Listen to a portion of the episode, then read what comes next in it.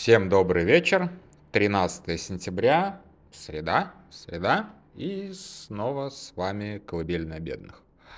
Сегодня просто какой-то вал событий, про которые прям интересно поговорить. Это, конечно же, и взлом телефона Галины Тимченко. На самом деле у меня тут тоже как бы есть, э, ну не то, что прям подозрение, но у меня очень странно повел себя телефон старый и мне пришлось сменить. Но мне кажется, что это скорее техническая неисправность. Ну, сейчас у меня паранойя тоже сразу же включилась. Ну, хотя, с другой стороны, а, если это было, была попытка внедрения Пегасуса, то она просто сломала мне кирпичевый телефон в итоге. Как бы не, далеко не сразу, сначала месяц а, глючил, а вот сейчас ушел в бесконечную перезагрузку, да и хрен бы с ним, честно говоря. Вот, ну, то есть, как бы, Надеюсь все-таки, что это не Пегасус. Потому что как бы не, не очень, как бы не очень а, хорошо чувствую себя обнаженным, скажем так. Я вчера как раз рассказывал о, о том, как сходил в кино в какой-то веке на как раз э, Оппенхаймера.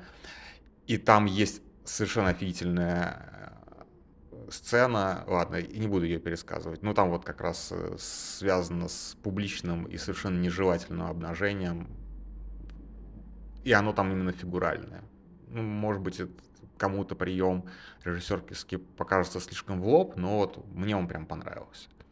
Вот, и когда у тебя на телефоне установлено что-то такое мощное, как Pegasus, наверное, ты себя чувствуешь голым перед людьми, которым, перед которыми ты не хотел бы быть голым. Вот. Не, неважно, чьи это спецслужбы, это всегда крайне неприятно, им как бы мое только сочувствие в этом плане. Вот. Но в любом случае, завтра будет стрим, медиазоновский, а, где я буду. А, будем там много всяких тем обсуждать. Я, честно говоря, уже не помню, на какую тему там буду я. Вот. А, Сегодня еще прекрасная совершенно новость, которую мне, правда, уже в реплаях опровергли о том, что Мурзу заткнули рот. А, автору канала нам пишут из Янины. Заткнули рот, а, типа вот этот вот Алекс Паркер ни хрена не знает и ничего не понимает. Скорее всего, так и есть. С этим я не спорю.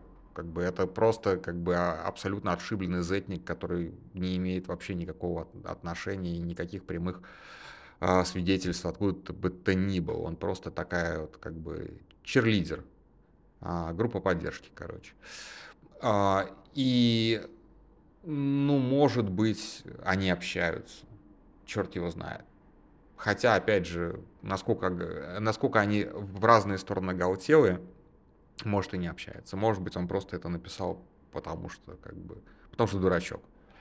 Но, тем не менее, как бы а, я вам очень рекомендую читать это совершенно невозможно, но этот труд для, за нас сделал Майкл Наки, я повешу ссылку на его ролик, где он буквально зачитал всю эту вот гигантскую простыню Мурза, где он а, пересказывает, а, ну, то есть зачитывает вот эту вот всю фигню про состояние дела на фронте.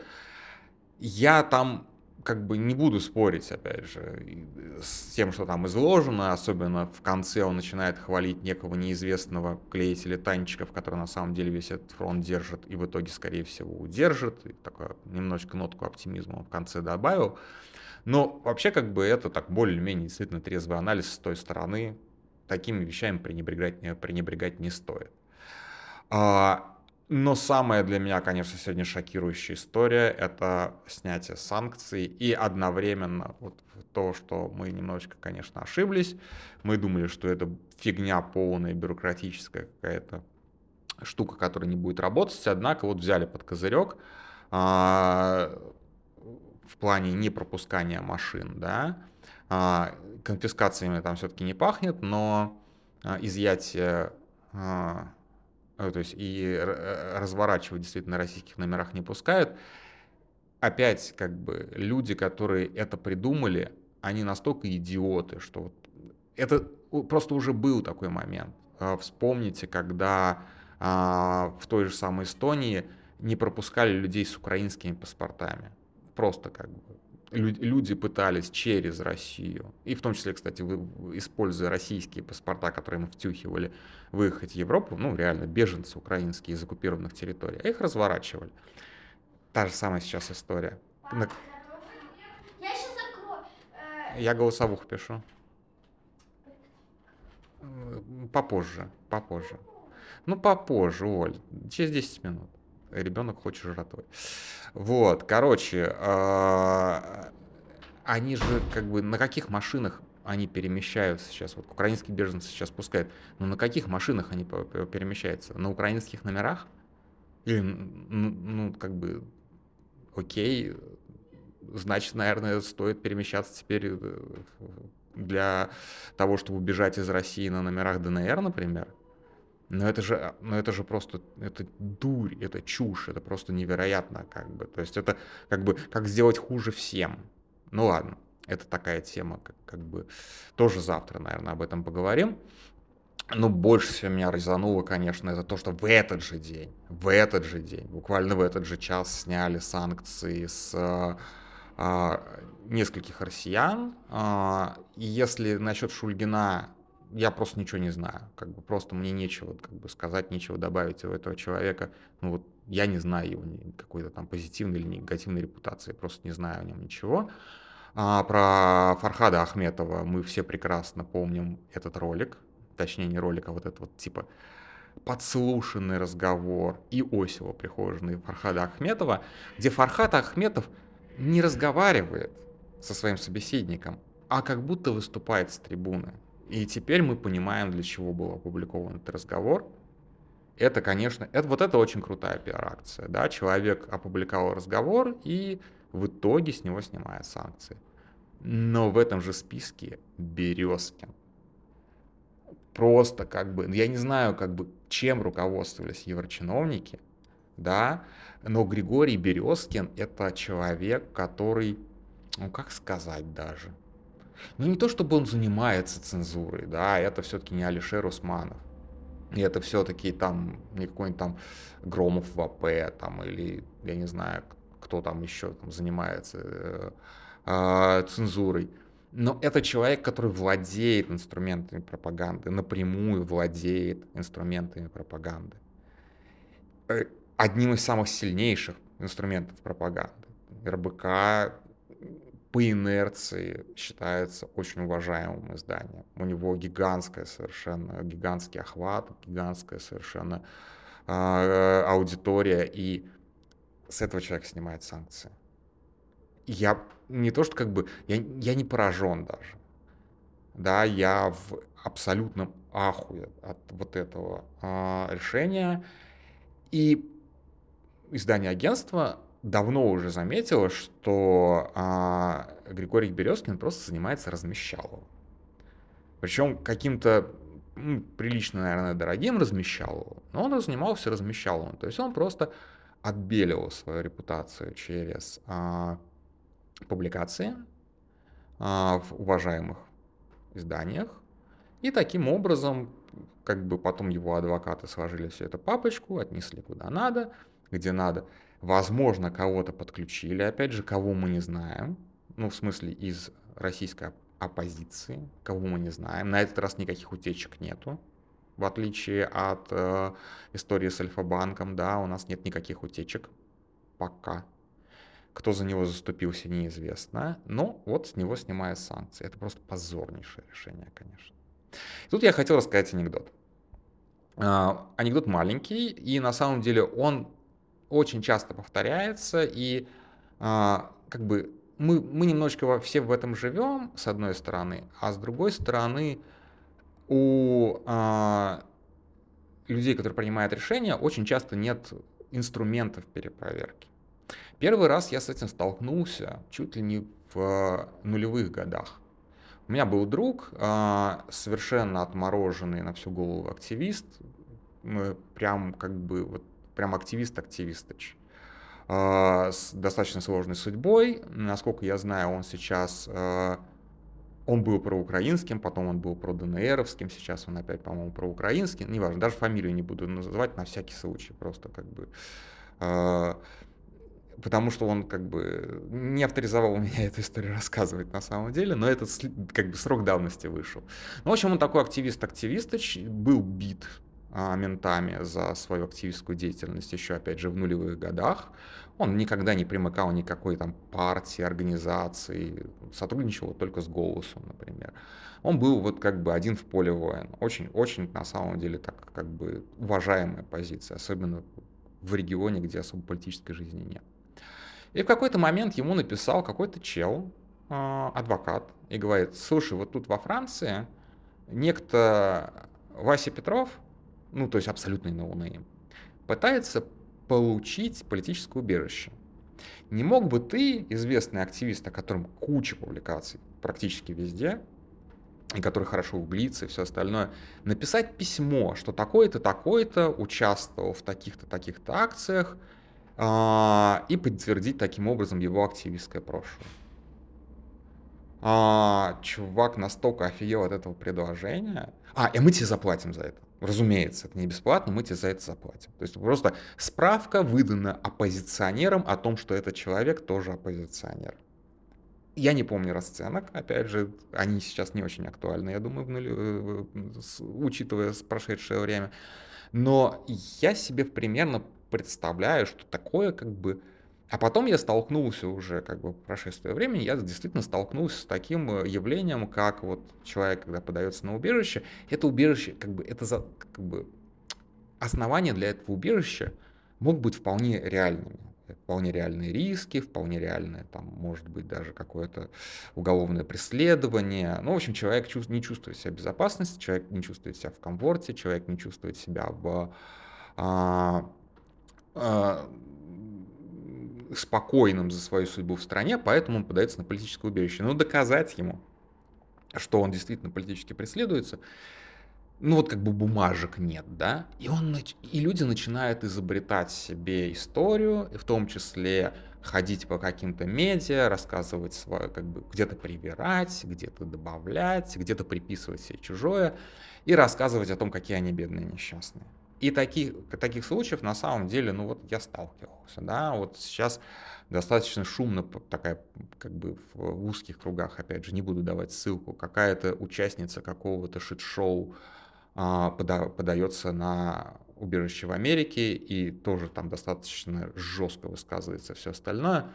Блин, я понимаю, чего она хочет, я понимаю, что она делает. Она здесь просто строит себе кейс э, под убежище вообще как бы, ну то есть это методика, это так работает, к сожалению, и нет никакой институции, которая бы сказала, нет, этот человек просто как бы, просто как бы просто таким образом пытается получить там, вид на жительство. Это эксплуатация правозащитных механизмов, да, то есть как бы это нечестная эксплуатация правозащитных механизмов, потому что всегда как есть какие-то квоты, всегда есть какие-то бюджеты, всегда если там кто-то нечестный получает какие-то деньги, то, соответственно, кто-то честно этих денег не получит. Потому что, извините, как бы деньги не бесконечные. А, и, естественно, вот прямо сейчас, во время войны, ну не то, что такого навала, да, но оно тоже есть. То есть в фоновом режиме, к сожалению, такая эксплуатация а, правозащитных механизмов, она происходит. А, возвращаемся к Березкину. Березкин использовал примерно то же самое. Он себе просто построил тоже кейс честного предпринимателя, которого несправедливо обидели, а, который готов защищаться, который готов вкладывать деньги в свою защиту. То есть в отличие от этих вот несчастных бежен, беженцев или псевдобеженцев, а, которые могут рассчитывать то есть, на свои какие-то там вот очень небольшие ресурсы, у этого ресурсы практически как бы с точки зрения задачи бесконечны. Он как бы для того, чтобы выпасть из-под под санкции, он готов потратить там, миллиард из своих там, нескольких миллиардов, он готов потратить миллиард. Почему? Потому что оно того стоит. Потому что попадание под санкции реально не, неприятная вещь. Абсолютно неприятная вещь. И вот в отличие от вот этих вот беженцев, которые вот пытаются немножечко обмануть систему, чтобы получить там несчастные заветные какие-то документики, этот понимает, как работает система, он нанял как бы, дорогих юристов, которые лучше даже понимают, как работает система, и вот он выкрутился. Просто как бы он просто взломал систему, пользуясь ее, ну, как не то что несовершенством, а абсолютно, как бы, абсолютно нелепостью. Потому что, как бы, мы, опять же, я уже говорил о том, что а, чиновникам, любым чиновникам, не только еврочиновникам, гораздо проще искать там, где светло, а не там, где потеряли. Поэтому гораздо проще заходиться за трусами и косметикой, чем вот реальных таких вот жуков, которые могут подняться, как бы поднять ресурсы на свою оборону, а, реально вот как бы наказывать за то, что они финансируют э, режим Путина и за то, что они занимаются финансированием пропаганды, продвижением как бы провоенного нарратива и так далее, и так далее, и так далее, и так далее. То есть что получается, что если человек может потратить там 10 миллионов долларов на юриста, то он, будь он хоть 10 раз военным преступником, он будет абсолютно неприкосновенен. Вот как бы, вот в чем как бы несправедливость системы. С другой стороны, опять же, мы прекрасно понимаем, что когда речь идет о финансах, да, то а, никакого там равенства правосудия даже в идеальной системе не существует. Потому что чем у человека больше денег, чем у человека больше ресурсов, тем, соответственно, эффективнее будет выстроена его защита. Не всегда так работает, но по большей части именно так оно, к сожалению, работает. И чиновники, которые боятся, на самом деле, боятся за свое место, что вот они сейчас накосячат, э, они сейчас облажаются, а, их за это накажут уволят там, признают некомпетентными, там, не повысят, лишат бюджета, все остальное. Конечно, они не хотят заниматься вот такими скользкими типами, типа Берез, Березкина этого. Конечно, они его отпустят, конечно, они его а, снимут с него санкции и скажут, и с Усманова они потом снимут санкции. Я думаю, с Чемизова они потом снимут санкции. То есть это как бы вот это вот позорная вещь, которая вот сейчас ФБКшники очень сильно по этому поводу возмущены, но толку от их возмущения, у них нет 10 миллионов долларов на то, чтобы нанять перекупить адвокатов Березкина, нанять конкурирующую адвокатскую фирму, которая составит как бы контр-иск. Они могут это сделать на волонтерских началах бесплатно, но найти реальных вот как бы брокеров, условно говоря, которые решают такие вопросики, им не по ресурсам, не по финансам. И, наверное, это было бы неправильное вложение средств, потратить там несколько миллионов долларов, чтобы просто конкретный Березкин остался под санкциями. Я бы сам, наверное, критиковал такое решение. Вот, поэтому Березкин теперь чист. Более того, он сейчас поедет, купит какой-нибудь еще паспорт себе, если еще нету. Вот, и будет, соответственно, гражданином какого-нибудь там Сент-Китса Невиса, это стоит не очень дорого по его, опять же, масштабам, по его бюджетам. И, пожалуйста, как бы он будет гражданином мира, он будет наслаждаться жизнью, а, имея активы в России, имея цензурные активы в России. Отдыхать на яхте, жить э, на Сенкап-Фера или где там живут такие, как он. Вот, то есть, в принципе, как бы жизнь удалась, что называется.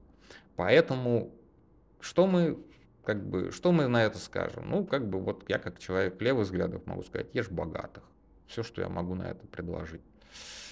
А, но системно эта проблема, к сожалению, не решается. Системно эту проблему можно было бы решить только в одном случае.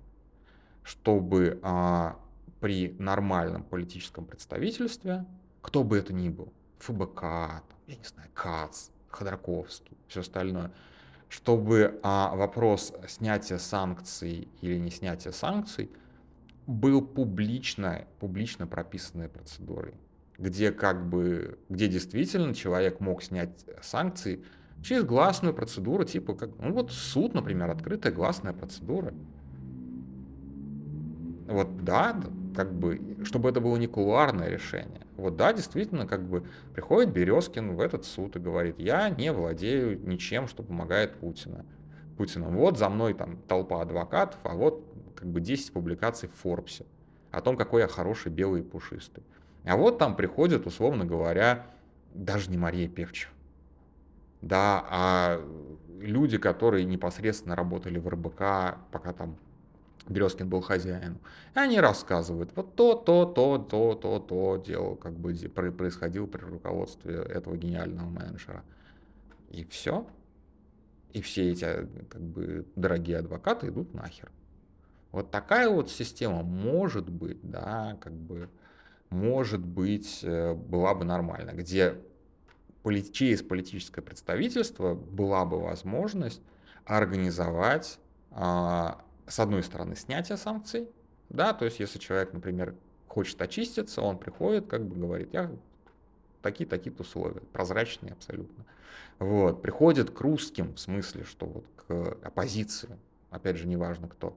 Или наоборот, человек пытается снять санкции через каких-то супердорогих адвокатов, приходит, как бы организуется а, какая-то а, какая-то как сказать, какое-то контрвыступление на этом суде, и вот как бы есть какая-то вот, там, я не знаю, координационная структура, которая занимается поиском там, свидетелей, пострадавших, а, или просто собирает экспертное мнение. Ну, то есть вот какая-то такая вот вещь. Но Евросоюз не здесь как бы чиновники, которые добавляют санкции или наоборот исключают из санкций, они не поделятся своими полномочиями. Они как бы по-прежнему захотят решать это кулуарно. Это я еще не говорю о том, что как бы не исключено, что они просто коррумпированы. Вот. И на самом деле вот все мое возмущение уложилось всего-то 21 минуту. На этом, пожалуй, все. Пойду готовить э, ребенку макароны, которые он требует. Пока.